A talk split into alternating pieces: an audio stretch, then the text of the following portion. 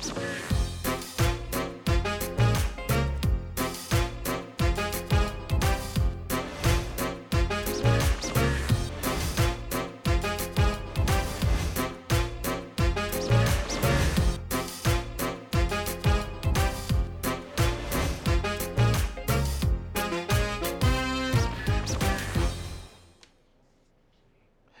วัสดีครับคุณผู้ชมครับต้อนรับเข้าสู่รายการครูที่ปรึกษาครับ และนี่คือช่วงเวลาที่เราจะได้คุยกันในห้องที่ปรึกษาในยุค New Normal กับแจ็คไรเดอร์นะครับ วันนี้ครับผมมีคุณแม่ขอปรึกษาครับ มีลูก 2 คน แต่กังวลใจเพราะว่าอายุห่างกันค่อนข้างเยอะเลยทีเดียวครับ ต้อนรับคุณแม่ขอปรึกษาของเราในวันนี้ แม่อีฟครับชนละทิศสาหร่ายทอง สวัสดีครับสวัสดีค่ะนะฮะมีลูก 2 คนอายุห่างกันแค่ไหน คนโตเนี่ยน้องปะทู9ขวบครับคนเล็กน้องประวานขวบ 9 เดือนก็ห่างกัน 8 ปีได้ค่ะ โอ้ทำไมห่างขนาดนั้นล่ะ ห่างกันเยอะคือคนเล็กเนี่ยต้องบอกว่าทำทำอ่าเด็กหลอดแก้ว อ๋อ ก็คือได้มาก็เลยห่างกันเยอะ น่าสนใจมากนะครับ การที่อายุห่างกันแบบนี้นั้นจะมีปัญหาอย่างไรไหม เดี๋ยวได้คุยค่ะ กับครูที่ปรึกษาของเรานะครับ วันนี้ต้องต้อนรับนะฮะ กระบวนกรและนักเยียวยาความสัมพันธ์ครูนา อังคณามาศรังสรรค์สวัสดีครับ สวัสดีค่ะ ครูนาครับ มีเวลา 20 นาทีในการปรึกษาพร้อมไหมครับ ค่ะ พร้อมค่ะ ถ้าพร้อมแล้วแม่อีฟเชิญปรึกษาครับค่ะ สวัสดีค่ะคุณนาสวัสดีค่ะ ค่ะ อย่างที่ได้บอกไปนะคะว่า คือมีลูกค่อนข้างห่างกันเยอะอะค่ะ ด้วยความที่เอ่อไม่ได้มีลูกเล็กมานานค่ะ คุณนาคนโตเนี่ยเก้าขวบแล้ว เก้าขวบ เขาก็จะเหมือนเป็นศูนย์กลางของจักรวาลเลยค่ะ ทุกคนก็จะแบบมุ่งไว้ที่เขาหมด พ่อแม่ยายปู่ย่าทั้งหลายทั้งแหล่ใน ก็จะ9 ปีที่ผ่านมาใช่ โอ้เขาก็จะเป็นที่หนึ่งมา ตลอดเป็นคนเดียวทุกคนก็จะแบบมุ่งไปที่เขาเป็นศูนย์กลางของจักรวาลเลยค่ะ จะโดนตามใจทุกอย่าง ทีนี้เนี่ยแม่ก็เลยกลัวว่าเขาจะแบบเสียนิสัยเอาออกจะเอาแต่ใจนิดนึงด้วยเขามีอาการอะไรที่ทำให้เรากังวล กังวลใช่ไหมก็อย่างสมมติอยู่กับเพื่อนอยู่กับเพื่อนเนี้ยแม่สังเกตเวลาไปไปเที่ยวกันอะเขาก็จะแบบนิดนึงฮึดฮัดสมมติว่าไม่ได้อะไรที่ดังใจเขาอืมอย่างเงี้ยค่ะเขาก็จะแบบมีอาการขี้งอนอืมขี้น้อยใจจนเพื่อนต้องบอก อ่าอย่างสมมุติว่ามีขนมไปกินที่โรงเรียนอย่างเงี้ยค่ะเขาขนมเยอะมากนะแม่เตรียมให้เขาเยอะมากเลย แต่เขาดันไปอยากกินขนมที่เพื่อนที่เพื่อนมี ซึ่งเราไม่มี ซึ่งเราไม่มี แต่ขนมของเขาเนี่ยเขาจะแชร์เพื่อนแบบ อ๋อ กินสิกินเลยกินเลย อืม ไม่หวง แต่คือแบบว่าเขาอยากกินของเพื่อน แต่เพื่อนก็จะแบบเอ้ยไม่อยากให้เขาก็จะแบบเอ้ยทำไมไม่ให้อะคือเขายังให้เลยอะทำไมเพื่อนไม่ให้เขาเขาก็จะมีอาการสุดท้ายเพื่อนก็บอกว่า ก็ต้องให้อะทูมงอนเขาก็เลยต้องให้ตัดปัญหาไปจะได้ไม่ไม่งอนไม่มีปัญหาอย่างเงี้ยค่ะคุณนาซึ่งเราไม่อยากให้เป็นอย่างนั้นไงชัดเจนขนาดนี้คุณนาครับ ขอคำปรึกษาเรื่องนี้หน่อยครับเอาแล้วแล้วเราไม่อยากให้เขางอนแล้วเราอยากให้เขาเป็นยังไงอะคะก็อยากให้เขาเข้าใจว่าเอออันนั้นอะ แต่เราก็บอกเขานะว่านั้นน่ะของเพื่อนไงลูก อืมหนูก็ถามเพื่อนซิว่าเออซื้อที่ไหน เย็นเออกลับมาบอกแม่นะ เดี๋ยวแม่อ่า ไปซื้อให้อ่าอะไรอย่างเงี้ยค่ะ โอเค ก็จริงๆแล้วเนี่ยคำว่าเวลาที่เขาเป็นศูนย์กลางเนี่ยในความหมายที่เป็นบวกเนี่ยมันดีนะ เพราะว่าความรักที่ได้จากคนในครอบครัวจำนวนเยอะๆเนี่ยความจริงจะทำให้เขามั่นคงข้างใน เพียงแต่ว่าเราจะมาดูประเด็นที่ว่ารักแบบถูกหรือว่ารักแบบผิด อือหือถ้ารักแบบถูกเนี่ยเอ่ออย่างตอนเนี้ยประทูเนี่ยเข้าสู่วัยประมาณ 9 ขวบครับความจริงตอนเนี้ยเขาอะควรจะเรียนรู้เกี่ยวกับเรื่องของการได้เข้าใจอารมณ์เท่าทันอารมณ์เนอะมอย่างที่เมื่อกี้แม่อีฟพูดมาเนี่ยว่าเออลูกเนี่ยงอนเพื่อนที่ไม่ให้ขนมอ่าถ้าแม่อีฟได้ฟังลูกชัดๆ แล้วจนกระทั่งรู้สึกว่า ได้สะท้อนอารมณ์ของเขา เช่น เสียใจหรอลูก น้อยใจหรอ หรือว่าเหงาหรอ หรืออะไรอย่างเงี้ยเขาก็จะเริ่มธรรมะกลับมาทำความเข้าใจอารมณ์ของตัวเอง อันเนี้ยคือการรักที่ที่ถูก แล้วเวลาทุกคนช่วยให้เขาทำความเข้าใจอารมณ์ของเขาได้ ไม่ได้ไม่ได้ไปสู่ความการตามใจที่ที่มันทำให้เขายิ่งปฏิเสธอารมณ์ ยิ่งไม่เข้าใจอารมณ์เนี่ยถ้ารักแบบเนี้ย เขาจะเข้าใจตัวเองได้เยอะ แล้วก็จะมีข้างในที่แข็งแรง แต่ถ้าเราปฏิเสธอารมณ์เมื่อกี้ต้องแอบนิดนึงนะแม่อีฟ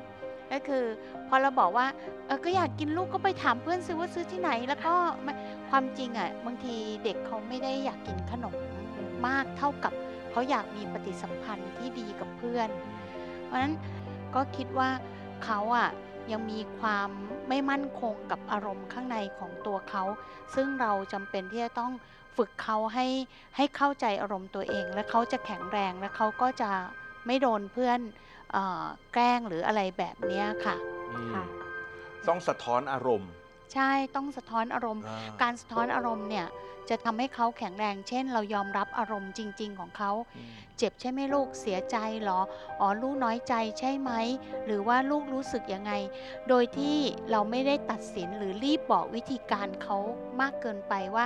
ลูกก็ลูกก็ไปถามอย่างนี้สิลูกก็ทำอย่างนี้สิโอ้ยลูกก็ไม่ต้องสนใจหรอกอย่างเงี้ย อันเนี้ยคือการที่เรายังไม่ได้ช้อนอารมณ์เขา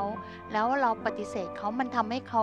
ไม่เข้าใจตัวเองมากขึ้นค่ะ คุณนาครับแบบนี้เองเนี่ยเวลาถามอะครับเราต้องถามชี้นำไหมว่าลูกเสียใจเหรอ ลูกน้อยใจเหรอ หรือโอจเคริง ๆ ถามเขาตรงๆว่า ลูกรู้สึกไงเนี่ยอธิบายออกโอเคมาอย่างเงี้ยคือโอ้อันเนี้ยดีมากเลยแจ็คคืครัอบเด็กเนี่ยเกิดมา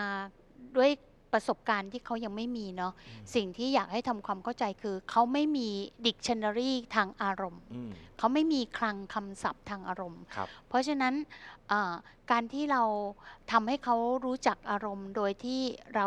แม้กระทั่งพ่อแม่เนี่ยจะแกะอารมณ์ลูกก็ยังยากนะว่า เอ๊ะอันนี้คือเขารู้สึกอะไร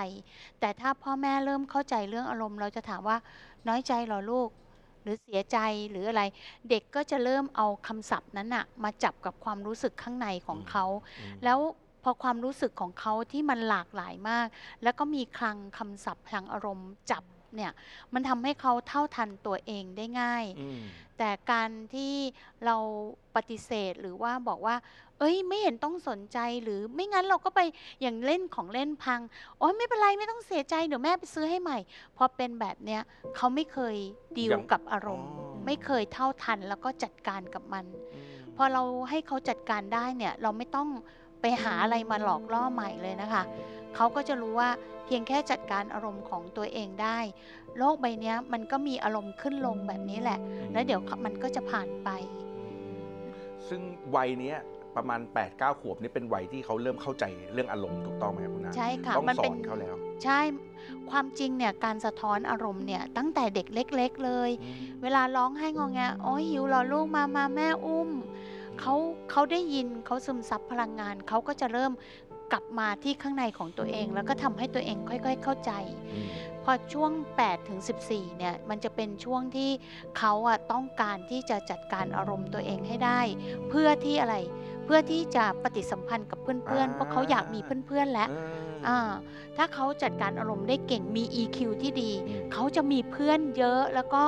เขาก็จะเป็นที่รักได้ง่าย เพราะว่าเขามีความมั่นคงข้างในอะค่ะ อืมนะฮะเพราะฉะนั้นสำหรับคนโตตอนนี้ต้องเตรียมเรื่องความเข้าใจอารมณ์ แล้วก็เขาก็จะได้เอาเกร็ดเหล่านี้ไป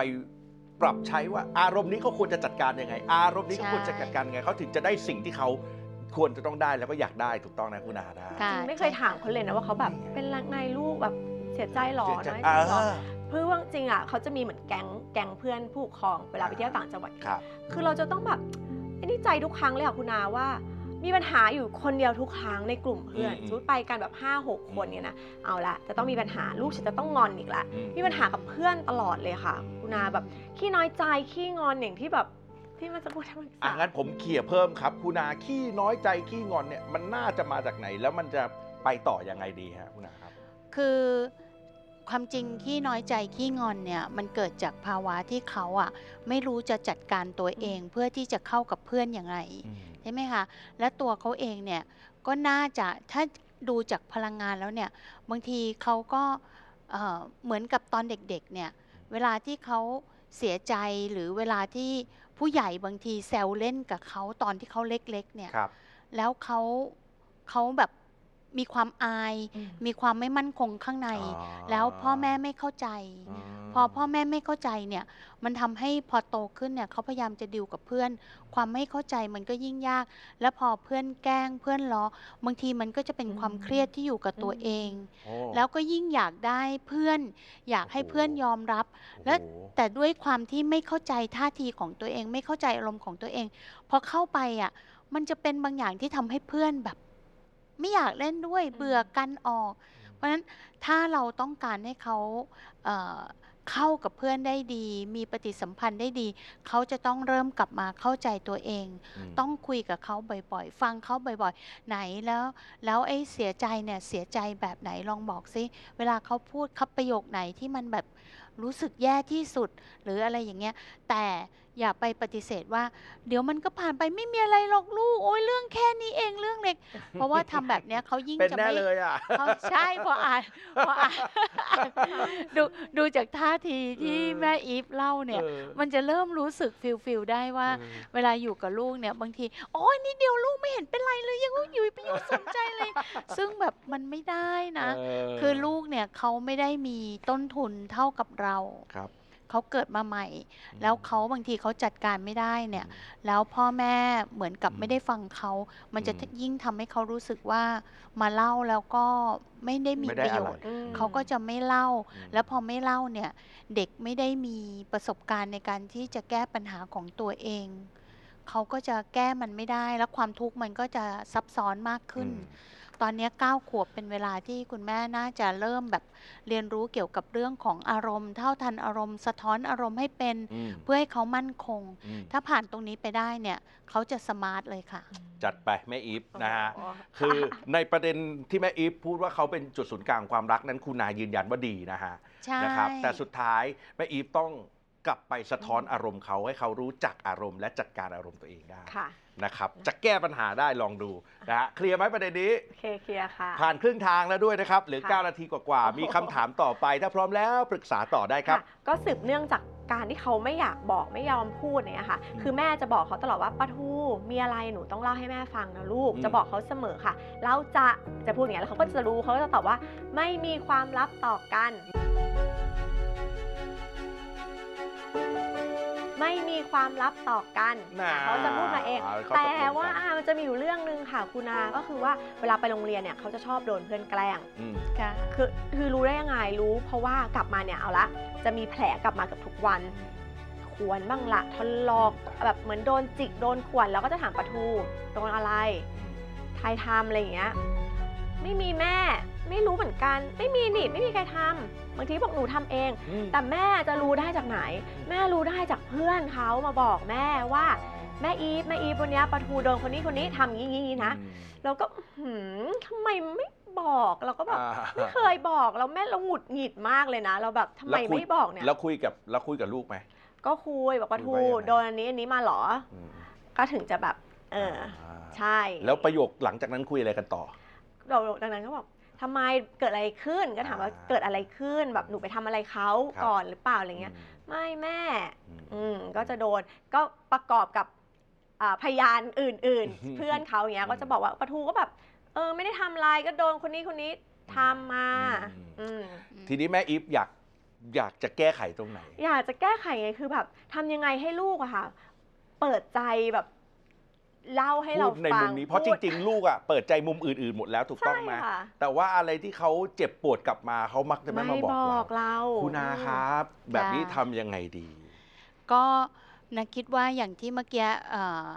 ที่ได้พูดไปเนอะว่าในช่วงเล็กๆเนี่ยปะทูน่าจะโดน อย่างอย่างผู้ใหญ่บางคนเนี่ยเราคิดว่าไม่มีปัญหา เช่นบางทีล้อเขาเอ่อ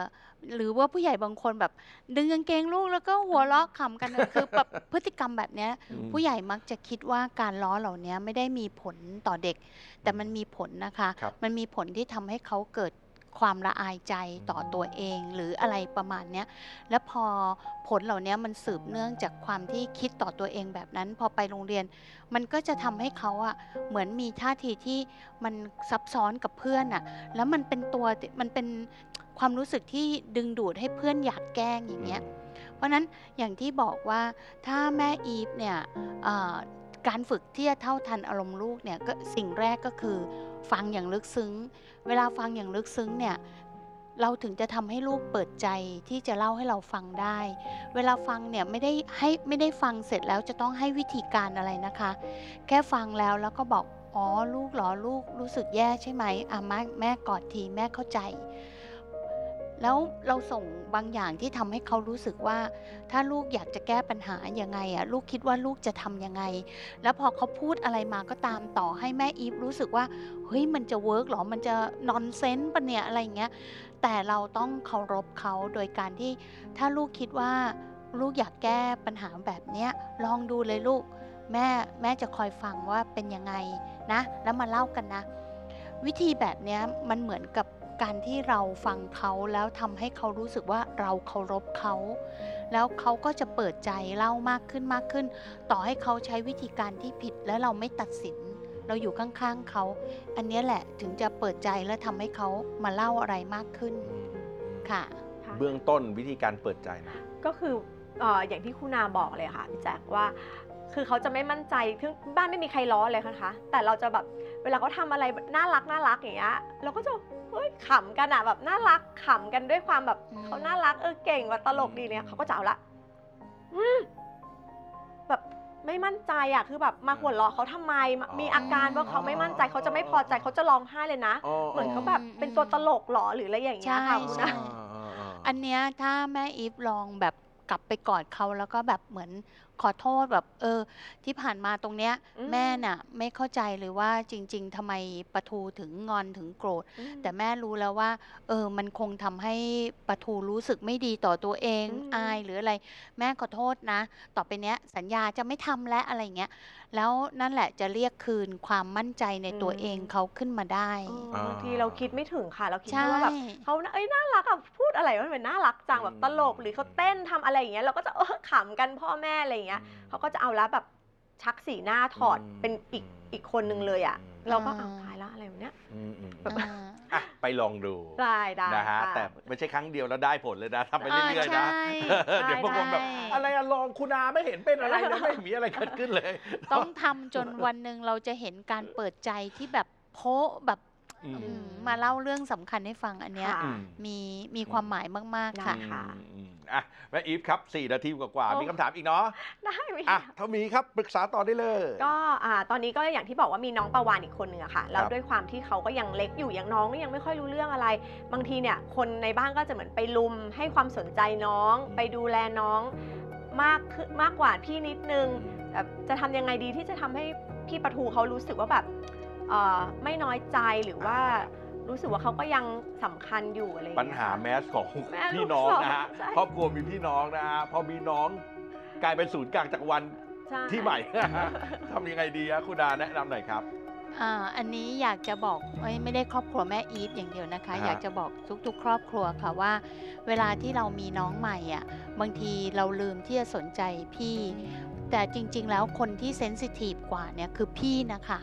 เพราะฉะนั้นและน้องเนี่ยก็จะเป็นเหมือนทารกหรือเป็นเด็กเล็ก ซึ่งเขายังไม่ค่อยรู้ความหมายอะไร เขามีหน้าที่รับอะไรดีๆ จากใครก็ตามที่มาให้เขา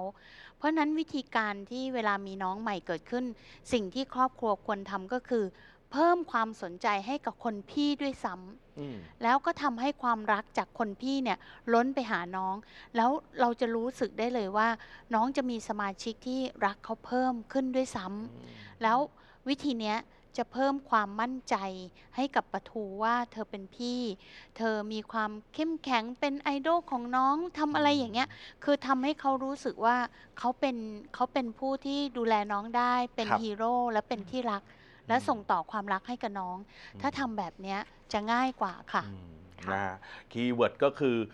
รักพี่ให้ล้นไปถึงน้องอืมใช่อ่านะฮะ แล้วมันล้นได้จริง ๆ ถูกต้องไหมคุณอาใช่ค่ะอืมจริงค่ะค่ะ นะฮะ อะแม่อีฟครับ โอ้ค่ะโห มีรอยยิ้มแบบนี้ชื่นใจเลยชื่นใจยังมีคำถามอีกเนาะ ยังไม่เอาล่ะมีคำถามนะฮะค่เวลาเหลือตรงนี้ฮะ เชิญแม่อีฟครับ อ่า เรื่องการสื่อสารกันในบ้านนะคะคุณอา ซึ่งตัวเองเนี่ยรู้ตัวเองเลยว่าเป็นคนแบบ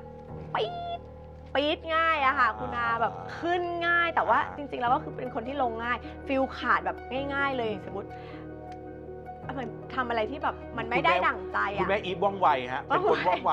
คือไม่ใช่แค่อารมณ์อย่างเดียวที่ว่องไวอะใช้ชีวิตอะไรทุกอย่างว่องไวทุหกมอด ย่างมคือสมมติทำอะไรรู้สึกว่า อุ้ยไม่ได้ดั่งใจเลย พูดอะไรทำไมเป็นอย่างนี้ ก็จะดุจะปี๊ดจะฟิลขาดอย่างเงี้ยค่ะ คือแบบรู้สึก พอพอมันลงแล้วเย็นลงแล้วแล้วก็รู้สึกว่าเอ้ยทำไมแบบ พยายามบอกตัวเองนะฉันต้องเย็นกว่านี้ฉันก็ต้องเป็นนางฟ้านะฉันอยากเป็นยักษ์ลูกจะกลัวมากเลยค่ะคุณนาย ตัวเล็กตอนเนี้ยรู้เลยว่ากลัวยักษ์กลัวยักษ์ แม่เป็นยักษ์ตอนที่ปี๊ดอย่างเงี้ยคือมันจะมีวิธีการจัดการกับอารมณ์ตัวเองยังไงดีคะโอ้คุณตายแล้วก่อนไปจัดการลมลูกต้องเริ่มจัดการลมตัวเองใช่ก่อนนะใช่ไม่จัดการตัวเองนี่แหละใช่คือในคำถามของแม่อีฟเนี่ยให้เราแบบเหมือนสแตมป์หรือประทับตัวเองไว้ว่า อืมแม่อีฟอยากให้ลูกเป็นคนที่อารมณ์มั่นคง หรือว่ามีอารมณ์ขึ้นขึ้นลงลงๆค่ะ อืมเป็นไบโพล่าแล้วนะทุกคนไม่คือ คือความจริงอะด้วยความที่ที่แม่เป็นแม่ที่รักลูกเนาะพี่รู้สึกว่าความรักที่แม่มีต่อลูกเนี่ย มันทำให้เราเป็นเครื่องเตือนใจว่า เออฉันจะเท่าทันอารมณ์ ฉันจะระมัดระวังตัวเอง เพื่อว่าฉันเนี่ยคือแบบแผนที่ลูกอืมจะเรียนแบบฉันเลย ครับเพราะฉะนั้นเมื่อก่อนพี่ก็เป็นไม่ต่างจากแม่อีทเท่าไหร่ อืมพอหันควับไปที่ลูกเนี่ย ลูกเนี่ยขนลุกเลยนะ อืม แล้วตอนหลังพี่คิดว่าพี่อยาก ที่จะเป็นต้นแบบที่ดีให้กับลูกครับพี่จึงฝึกที่จะเป็นคนที่เท่าทันอารมณ์ มีความมั่นคงบางทีพี่ก็จะนั่งภาวนา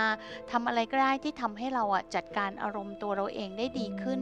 แล้วก็ทำให้ที่บ้านนะสงบ เพราะเนื่องจากความสงบเนี่ยถึงจะถ่ายทอดความรู้ หรือจะสอนหรือจะทำให้บรรยากาศของเด็กๆในบ้านเนี่ยเรียนรู้อะไรได้เต็มที่มากกว่าการที่เราใส่อารมณ์ขึ้นขึ้นลงลงๆถ้าเรามีความฝันแบบเนี้ยเราจะ